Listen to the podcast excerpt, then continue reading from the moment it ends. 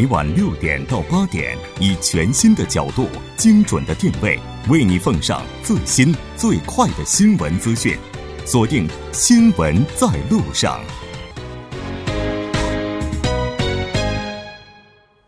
好的，欢迎回来，这里是正在为您直播的 TBS EFM 新闻在路上。稍后是广告时间，广告过后马上回来。好的，欢迎回来，回到我们今天新闻放大镜的第二部分，继续和来自韩国外国语大学经营学院的肖树峰教授，以及来自德勤会计事务所的咨询本部经理杨帆一起来讨论传统消费行业这一话题。节目呢，也期待您的参与。您可以发送短信到井号幺零幺三，通信费用每条为五十韩元。另外，你也可以在 YouTube 上搜索 TBS EFM。在收听 live streaming 的同时，点击对话窗参与互动。那刚才在休息的时间，我们也讨论到了，说这个 K 师傅最近这个业绩开始往上涨，这可能是短暂的现象还是长期的？然后肖教授直接用非常经典的一个回答，再一次的把我们这个话题给升级了。我们来听一下。对我们说，这个不是说市场缺乏这个潜力，也不是说这个方便面行业不行了，就是说，它这个我们现在虽然这个 K 师傅还有这这些企业，这个食品企业，它虽然还是在卖这些食品，但是它卖的这个食品，它的它主打的这种这种这个这种消费理念已经改变了，就是它主打的这种刚才说了健康、时尚、品质，它是一种新的品牌形象来迎合这种消费者的。啊，新的一个变化的需求来，另外呢，顺应这个市场新的消费变化的需求。刚才我们说了，这种现在我们讲虽然在吃，但是我们讲吃的有品位，吃的健康，不再是传统的那种只要吃饱就就可以了，是吧？所以说这个企业也要改变，正是它因为改变了，所以它它这个销售业绩才才大涨。如果它还是那固固步自封，不不得不去适应这个市场的变化的话，不可能有这样这样的业绩。我们说这老牌的行业，他们都在调整自己的战略。所以说市场啊，这种调整自己这种企业营销战略，用了这个竞争优势来顺应这个这些已经变化了的这市场的需求哈。对你像我看他们公司的这个，他也报啊，就是业绩里贡献比较大的品，就产品是哪一类？其实，呃，方便面和饮料这两类产品的贡献是最大的。那其中方便面和饮料里面又是哪几类产品、哪几系产品的这个增长率大呢？主要还是些一些高档产品，打比方说就是容器。装就有盒装的或者是袋装的这个方便面当中，盒装的方便面就是有有固定容器的方便面卖的是很好的。然后再加上比方说袋装的方便面里面也是高价袋装，就稍微就是讲求了一些健康健康概念，里面它的这个配方和它用的材料稍微更更安全一些。这类这类方便面包括这类饮料，就是说在价位上属于中高端价位的这个产品卖的增长率是更高的，就是对这次业绩的贡献是最大的。嗯，也就是说，就像肖教授讲的是，这个公司在迎合消费升级的这个这个趋势。当然，我们看到过去它有几年是衰退的一个过程，但是没有办法，因为任何一个制造业，它不像服务业，它体会到了消费者的体感到了消费者的变化，它不会马上做成实践的。嗯，因为它用的设备。嗯，他用的配方，它用的材料都是有周期的，不是说像像服务一样，我今天换了这个服装，明天可以换这个服装营销，就是消费者过来可以笑一下或怎么样，可以马上改变，通过人来直接改变它的表达形式。但是机器和产是制造业是不一样的，而且像食品像它这一类，它可以改变材料，用现有的机器改变一下材更健康的材料，改变一下配方，改变一下包装，还是周期比较短的行业。如果是比较大，像汽车或者说一些更尖端技术的这。一些制造领域来讲，它体感到了消费者的需求，它也不会马上做出一任何变化来，都会在用少到两到三年，长甚至三到五年的时间。所以说，它这个业绩的，它迎合现在消费的趋势，准备的时间也许就是过去它衰退这三年。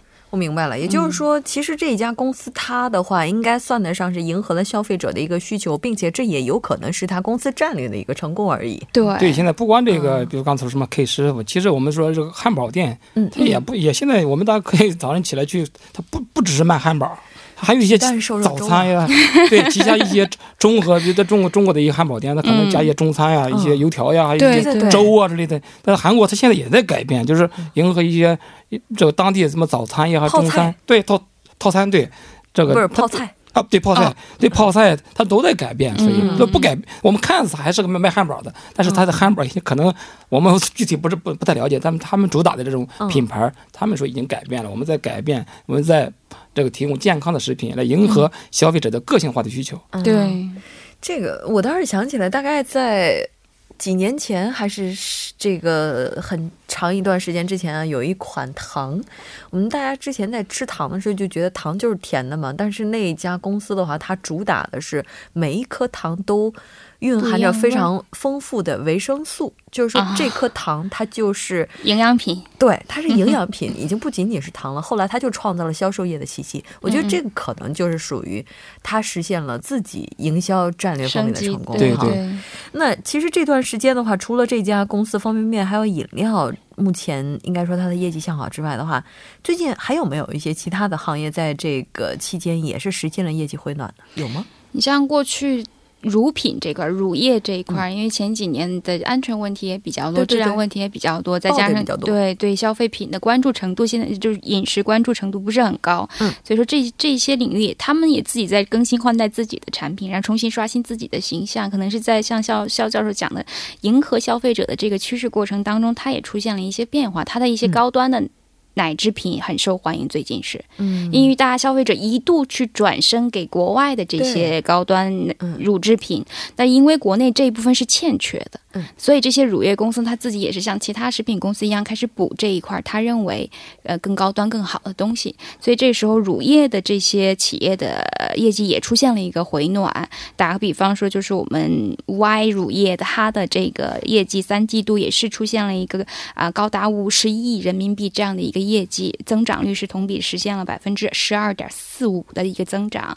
另外是今年上半年它的这个净利润也是增速百分之五左右。那作为作为一个这个呃乳品类的这个食品类企业来讲，净利润有这样的一个增长，其实确实是最近算得上是回暖了。对，现在人人们都讲究健康，可能多喝点牛奶，医生也也会建议一天喝一一到两杯牛奶，对吧？其实我们刚我们谈吃的喝的，可能，但是其实我们就说这这些家电，它也在创新。我们现在所以家电一个现在无法这个联网的家电，肯定是没有没有没有不不能没有这个消费者喜欢的，对吧？一天长到物联网，对吧？而且呢做的薄。嗯，漂亮，对吧？精，特别亮，对吧？对，汽车也一样，对吧？现在其实汽车都讲究环保，所以汽车在外表上还是个汽车，还是，但是它的这种从能源方面，从这个各方面的消费方面，从排气方面，对，轻环境，对吧？我们叫绿色，绿色的环保，就是这样的新型的汽车，所以它的模式都在改变的。对，嗯，那其实最近的话，像这个中高中高端的产品销售也是非常强劲的，而且还出现了一个趋势，叫越贵越好卖。就这个是比较自然的，因为消费它总是沿着一个我们说必须的消费品，然后向耐用的消费品、废品，然后向服务的方向一个推进。而中国现在正处于一个有耐用那个消费品，就是说。啊，那个经用对吧？不经常出毛病。然后像这个服务的一个过渡阶段，基本的衣食住行在收入的占比呢已经大幅下降。刚才说了，占吃的可能不到三分之一。所以消费升级的方向，未来将偏向这个服务业，嗯，对吧？服务业。所以有些商品越是昂贵，就越能吸引顾客，这也是一个现实的问题。随着经济的发展，人们的消费倾向呢，会随着这个收入的增加，逐步呢又追求这个质量，这个数量呢向这个质量，啊，过渡的另外过渡到更高的一个品位。和一个可能格调，对吧？有说简单来说，顾客购买这些产品的目的呢，不是简单的去啊直接的获取这个物质享受，另外呢，还可以一个心理上的满足。最最主要的产品的定位不在于贵贵不贵问题，而是定位的这个能不能符合满足这个啊消费者的心坎，对吧？捕获这个顾客的芳心，所以只要做到了这些，价格就可能就是比较次要的问题了，对。嗯，因为最传统那阶段，我们对产品的消需求，就像销售讲，就是性价比啊，就是好用就行嘛，有能用得上就很开心了。后来就哦，能用得够就不错。现在是想用得好嘛，对吗？那作为原原始它的这个产品的状态的时候，它成本肯定是很低的。但是随即想就反映消费者这些欲望和需求的过程当中，是增加成本的过程，它必然是提。高了这个产品的价位，对，尤其现在我们是一个智能手机，对吧？其实这个买了之后，呃，用两年，这个中间几乎不出问题。这个从遇遇到了维修的情况应该比较少，但是有的，其实，在使用上、电话上、照相上，其实功能不是那么差，那个差别太大。但有的人就有的手机上万元，对吧？我们现在不说哪个手机，有二手手机一两千元，嗯嗯，这个消费者就愿意去买，对吧？愿意愿意去消费。你说为了去打电话去照相吗？他可能就是一种品味，对吧？显得个感觉自己这种心理上的满足，对吧？啊，这个真的是电子产品，真的是没法说的问题。同样的东西，而且我们觉得可能在用的时候，这个使用感差别可能不会特别大，但是在价格上的话，哦，在价格上的话，真是千差万别。关键是消费者他有了这种本钱，对吧？收入增长了，他可以有这种购买力了，对吧？消费升级了，对对对，是的。像这个消费升级的话，这对于传统消费行业来讲的话，这个当然我们从好里说的话是机遇，但其实它也应该是对市场的一个冲击。冲击怎么来讲？因为这个这个消费。这是我觉得这是个趋势，与其说它是冲击，它应该是个趋势。能够迎合这个趋势的企业呢，都是走上了机遇了。嗯，如果是说没办法迎合这个趋势，要卖掉自己所有的工厂、所有的设备，但是又不能去补充新的东西的企业来讲，它可能就是一个很大的一个挑战了。嗯，因为像刚刚我们有讲到，就是传统的这个消费类就是跟吃穿住行硬相关的，那新兴的消费品消费领域，我们就把它看作，比方说交通通讯啊、文娱啊、医疗保险这类的。那从目前中国这个大形势来上来讲，人口结构在发生变化，对吧？越来越多的这个人口红利，我们再也享受不了了。人口的老龄老龄化反倒是在加剧。那可能就是说，对这些这个传统的衣食住行用相关的这些消费来讲，大家可能更关注教育啊、医疗啊、文化服务啊。那这样来讲的话，其实食品类的消费肯定会放缓。那相反的，大家是对这些新兴领域会关注更多一些。嗯，那这也应该是现在的一个趋势了。没错。对，如果说我们说刚才说了这种消费环境已经升级了，对吧？已经在改变。你这传统的行业，如果你去顺应了这种新的变化的需求，对吧？顺应了这种市场的变化，那你就可以说就是迎合了这就可说只是一种机遇。但是如果你还是不去改变，对吧？那只能死路一条。嗯，但是但是没有没对，但是从目前来看，还是比较庆幸的是什么呢？暂时这个消费升级的领域在它涉及的产品啊，或者说涉及的一些品类，其实还没有出现所谓的颠覆性的创新，就是说哪个品种没不见了，都是在这个现有的品种上，我们去更新它的表达方式或它的成分构成罢了。所以，但是。从现在来看呢，就是说还没有出现我们预想那种真的灾灾难式的这种这种这种颠覆，还是在现有的基础上我们去更新换代的一个过程。对，所以市场现在对这些传统的老牌企业，对吧，已经发出一种警告。对啊，如果他到时候对吧，刚才说的到等到这个颠市场颠覆性变化的时候，这些企业想再去改变已经没有时间了。现在可以说有这个准备的时间，对吧？这是一种市场的发出的信号。所以企业如果无视这种信号，继续啊不去改变，那这我刚才说了，那真的没有是没有没有出路的。这这些企业，嗯，像韩国的话，可能我觉得很多朋友体感比较明显的就是说，韩国在这方面应该说动作还是比较快的。那中国目前这情况怎么样呢？这消费升级的话，给中国企业带来的这个影响到底有多大？对，刚我们说了，这个中国这个经过了三十三十多年的这种改革开放经济发展，这个。收入已经可以说经济经济发展了，收入也获得了这个巨大的提高。嗯，所以人们消费这个水平也在越来越高，对吧？而且消费者的口味胃口啊，可以说越来越刁，对吧？不好去迎合。所以这消费升级呢，使这个消费环境，对吧？产品和需求都在发生变化。嗯，所以说，但是这个消费者需求变化，直接导致中国企业呢，可以说重新洗牌。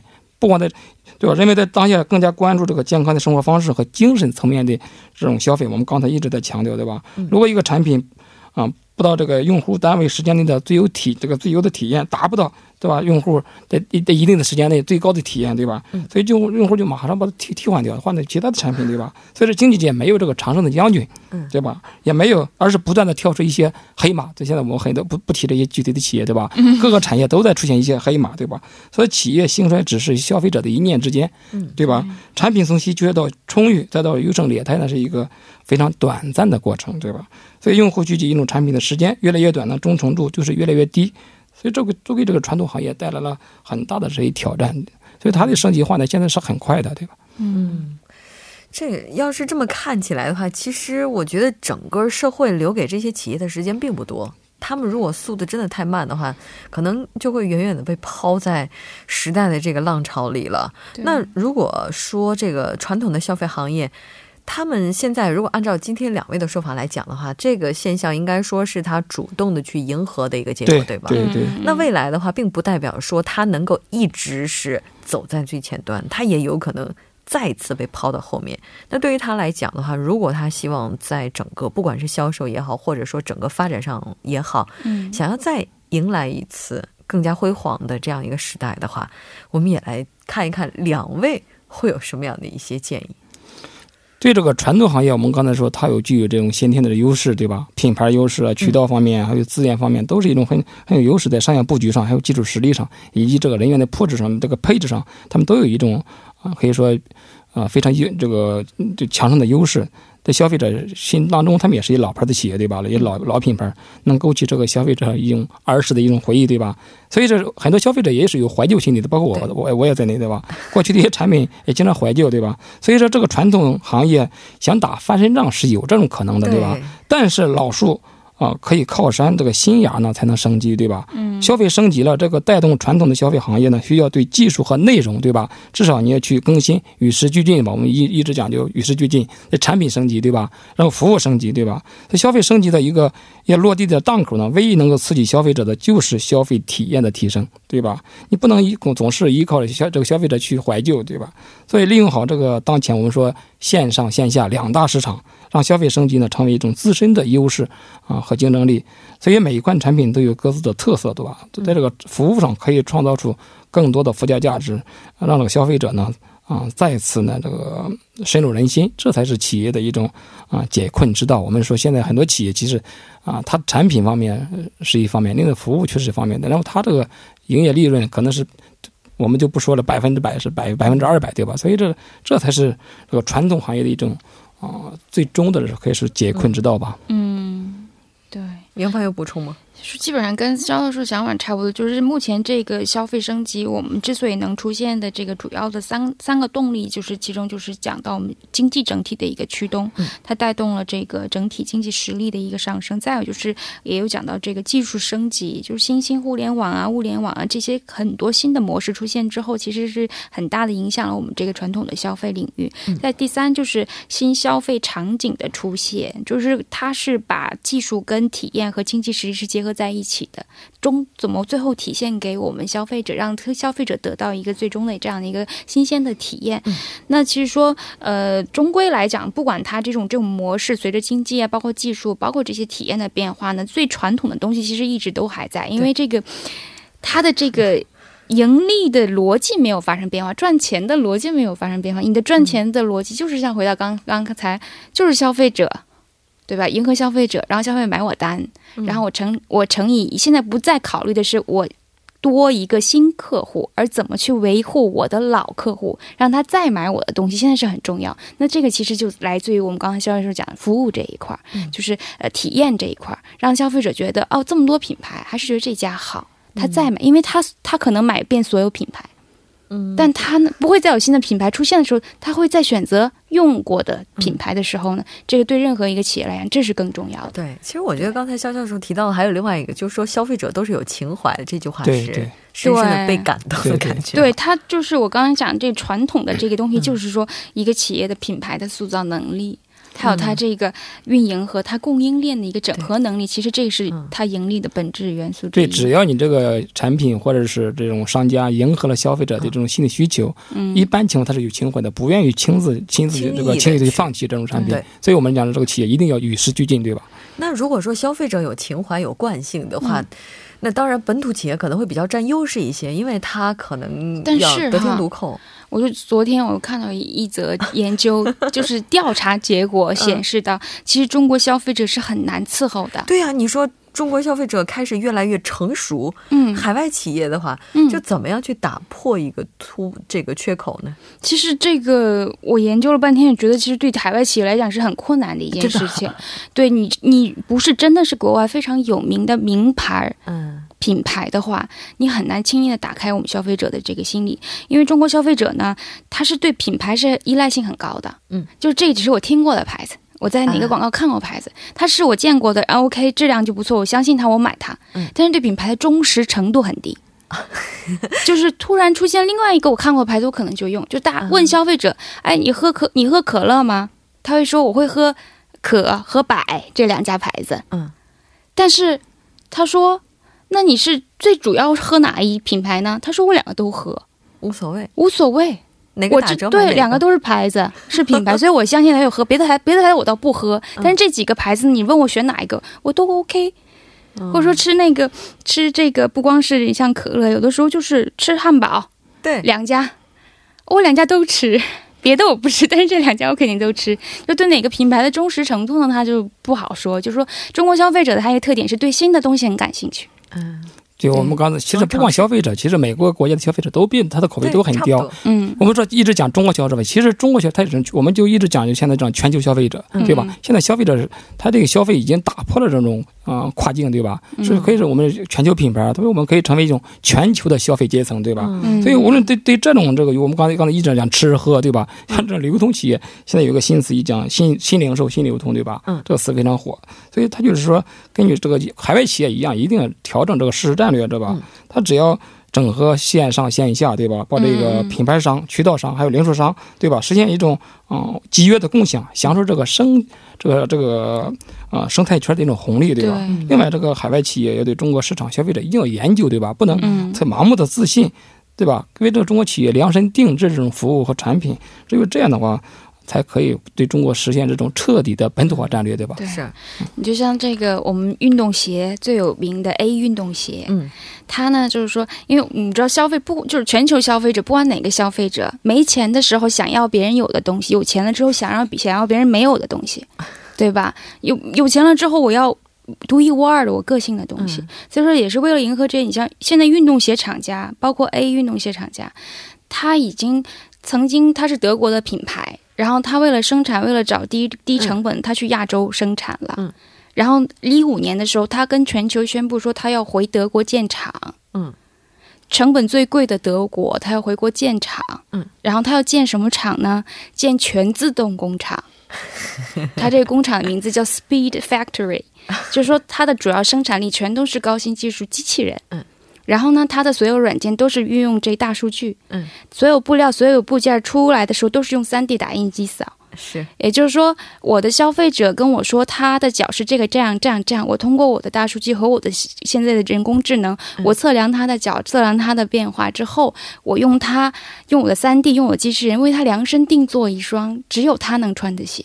这么看起来的话，传统行业或者说传统品目，它如果想要不被时代所抛弃、所淘汰的话，嗯，真的是要跟得上这些潮流，对，而且的话，可能新流通、新的销售等等这些渠道是它未来的应该说前路所在吧。好的，非常感谢两位嘉宾做客直播间，给我们带来今天的这期讨论，我们下期再见。啊，大家再见。再见。稍后来关注一下这一时段的路况、交通以及天气信息。Bye.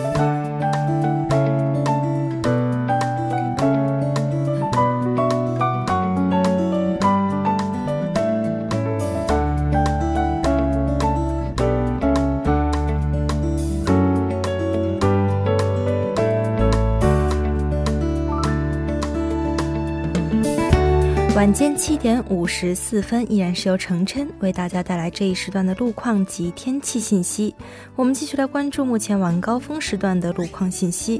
在京釜高速公路首尔方向盘浦高速转换出入口至残院高速转换出入口这一路段的一车道呢，之前发生的交通事故已经得到及时的处理，但受事故余波影响，目前从良才高速转换出入口开始拥堵状况比较严重，还望车主们参考相应路段，小心驾驶。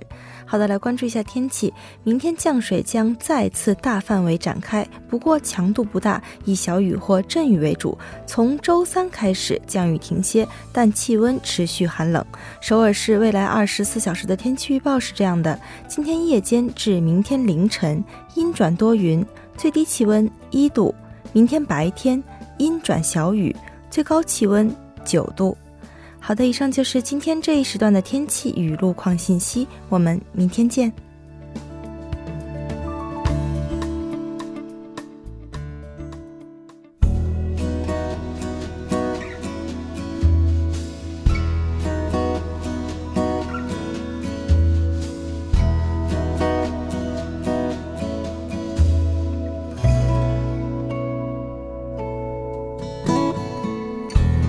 好的，到这里我们今天新闻在路上两小时的节目马上就要接近尾声了。最后，依然为您送上我们今天的结束新闻。我们先来看一下一个非常有趣的调查。那首尔市做了一项调查，对使用某走步计步器 APP 的七千八百人，在过去一年之内走步的时间以及步数进行了研究分析。结果呢就显示早晚上下班的时间以及午休时间走路的步数接近一天总步行数的一半。那也就是说，人们呢白天除了上下班和吃饭的时间，步行的时间是非常短的。另外一个研究结果也显示，周末的步行时间呢，甚至要比平日步行的时间还要短百分之十六。其实看到这样一个调查结果，我觉得每个人可能都要自我反思一下。大家都知道，走路可能是生活当中最为简便的一种锻炼方式了，而且这个锻炼呢，也可以免去我们去健身房的时间。